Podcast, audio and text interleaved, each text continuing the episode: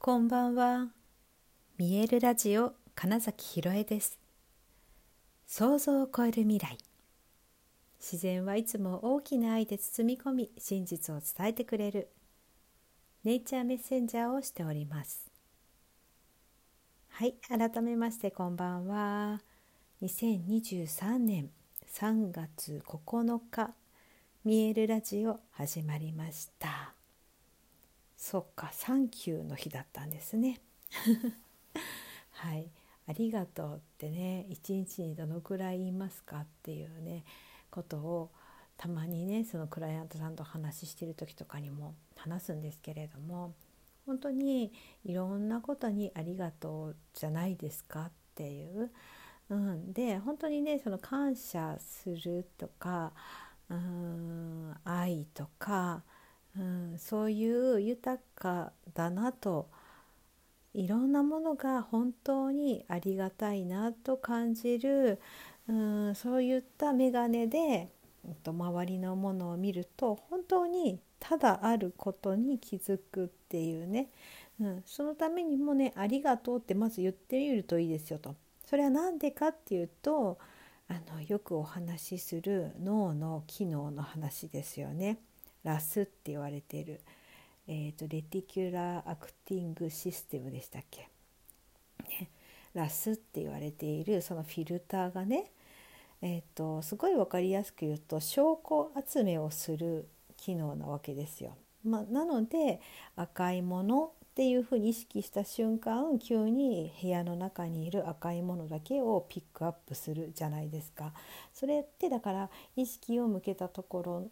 にえっと、視界視点がいくっていうそれが見えてくるっていうことだから「ありがとう」って先に言うと「ありがとう」と思えることの証拠探しをするってことなんですよ。でそうするとだからあるっていうものに目を向けるのがなんか難しいなとかついないに意識がいっちゃうなっていう人はなんかわかんないけど本当にありがとうありがたいなって言ってるとラスが勝手にそういうのを証拠を集め始めますよっていうことなんですね。はい、なのでもう本当にねそれこそ使う言葉っていうものがダイレクトにそれラスをどう働かせるかっていうことにもなりますし、えー、それはあの音に出してない言葉心の中頭の中で喋っている言葉が全部えーと、そのラスの機能をそこに、えーと、働かせるっていうだけなんですよ。だからとにかくねあのこうだったらいいなっていう方を言い続けてるとその証拠集めをしてほらやっぱりそうなったってなるだけなんです。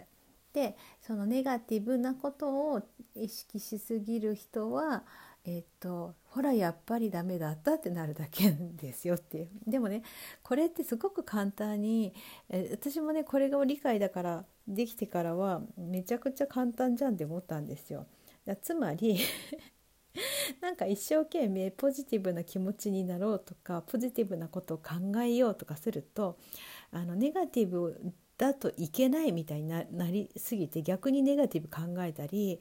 うんとまたそんなこと考えちゃってるみたいな風にして自分を責めたりしちゃうわけですね。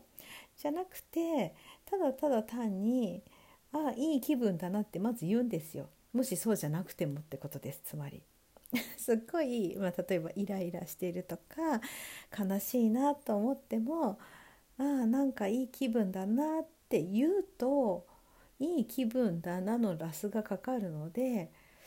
あ確かに今日は気温が暖かくていい気分かもしれないとか思い始めるわけです。うん、っていうすごく簡単に、うんと、現実のだから見え方世界の捉え方を変えるのって、えー、っとね、意識を変えることなんだけどそのじゃあ意識変えるにはどうするのって言って一番簡単なのはあの言葉を変えてつぶやいてみるってことですね。で本当にこの例えばさっき言ったようなねどうしてもイライラするとかさ、えーと、ちょっと悲しくなっちゃったとかね、まあ、そのな,、まあ、なんでじゃあイライラするのって大体あのあのなんていうのな失敗したとか自分は悪くないと思われたくないみたいなその誰かの目とかなんかその世の中の常識から外れてしまうんじゃないかみたいなところを気にして、えー、なんか期待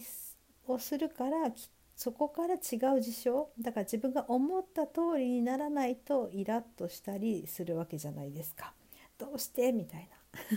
でここでね面白いのがねその「どうして?」ってやると「どうして?」を探し始めるんですよ。でだからダメなんだだからダメなんだって言ってダメな証拠集めを始めるんですよ。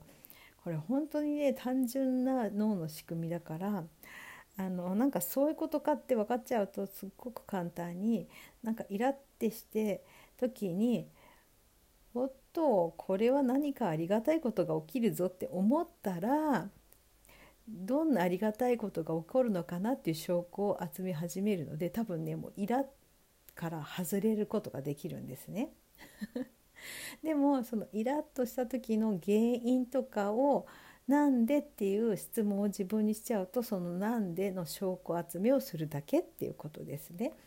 で本当ねこれさえ分かるというかこの技を身につけると あのあっという間にあの戻れるでそのね感情ってあの、まあ、本当俳優さんたちの勉強会とかでは言ってるのとかあとあのノートとかにも書いてて一番読まれてるのがあの感情は心が作ってるのではないっていうね記事なんですけど、まあ、本当にただのホルモンですよと。まあまあまあ何かしらのその反応によってホルモン分泌がされてしまうとその感情が生まれちゃうってことなんですよね。でその、まあ、何かしらの興奮物質みたいなのがもし出ちゃうと、まあ、ちょっとだけその中毒症状みたいになるから続いちゃうというか落ち着くまで時間がかかるわけですよ元に戻るまで。でもその時に一番だから、えーと、そのままの状態体をキープしちゃうとずっとそのホルモンが出続けるので体を一気に変える、えーと、そしてその意識の向けてるところを変えるっていうだけなので、うん、もうただそれだけっていうふうに分かっちゃえば別にそのただの反応だうんと脳の仕組みなんだホルモンのせいなんだって、うん、思うとその別にネガティブな状態っていうのがうんとね自分がいけない誰かがいけないとかのせいにしなくて本当に済むので楽じゃないですかっていう話ね。まあ、私はこれを何だろう理解できた時にああそうなんだよなって。でただそのホルモンが出続けている間うまく切り替えられない時っていうのがたまにあると何日か前に言ったみたいなポンコツな状態を少し長く続けるってことですね なんかねいやでそれもいいじゃんって言えるかどうかだと思うんです今度はね。うん、でだからポンコツな自分のダメなところを探しに行くんじゃなくてうわ今ポンコツだわみたいな、うん、ただただそれだけってでどうしたいんだっけって言ってそのいい証拠集め、うん、ポジティブになる証拠集めになるような言葉がけとか質問を自分に投げかけてあげればいいんですよ。うん、っていうのが結構そのいわゆるセルフコーチングのマインドセットの仕方でそう大体あのなんかモヤモヤするとかうまくいかない感じがするっていう方の、うん、一番の原因はあの昨日話したような本当に自分に厳しいんですねまず皆さんね。でいや分かります分かります。本当私もすごい完璧主義者だったし、うん、なんでできてないなこんあのダメじゃないかとかね、うん、あの誰かとそれこそ自分では比べてるつもりないんだけどどこかで比べてあの人はあんなにできるのに自分はこれができてないなんてダメじゃないかとか、苦手なことをこうどうにかして克服しようとしてるけどでも結局それ自体がめっちゃ得意な人がいると絶対に追いつかないんですよね。よくて並ぶとこまでじゃないですか超えることはできないんですよ。だったらその苦手誰かに任せた方がいいしみたいなねいうことが分かってきたらもう全然あの自分をなんかねあ本当にそれでいいんだよって言えるようになったっていう感覚があるんだけどその後にこうまあいろいろ分かってきて今話してるような単純な脳の仕組みだったり、うん、感情っていうものはただの体の反応ホルモンなんだっていうこと、うん、が理解できると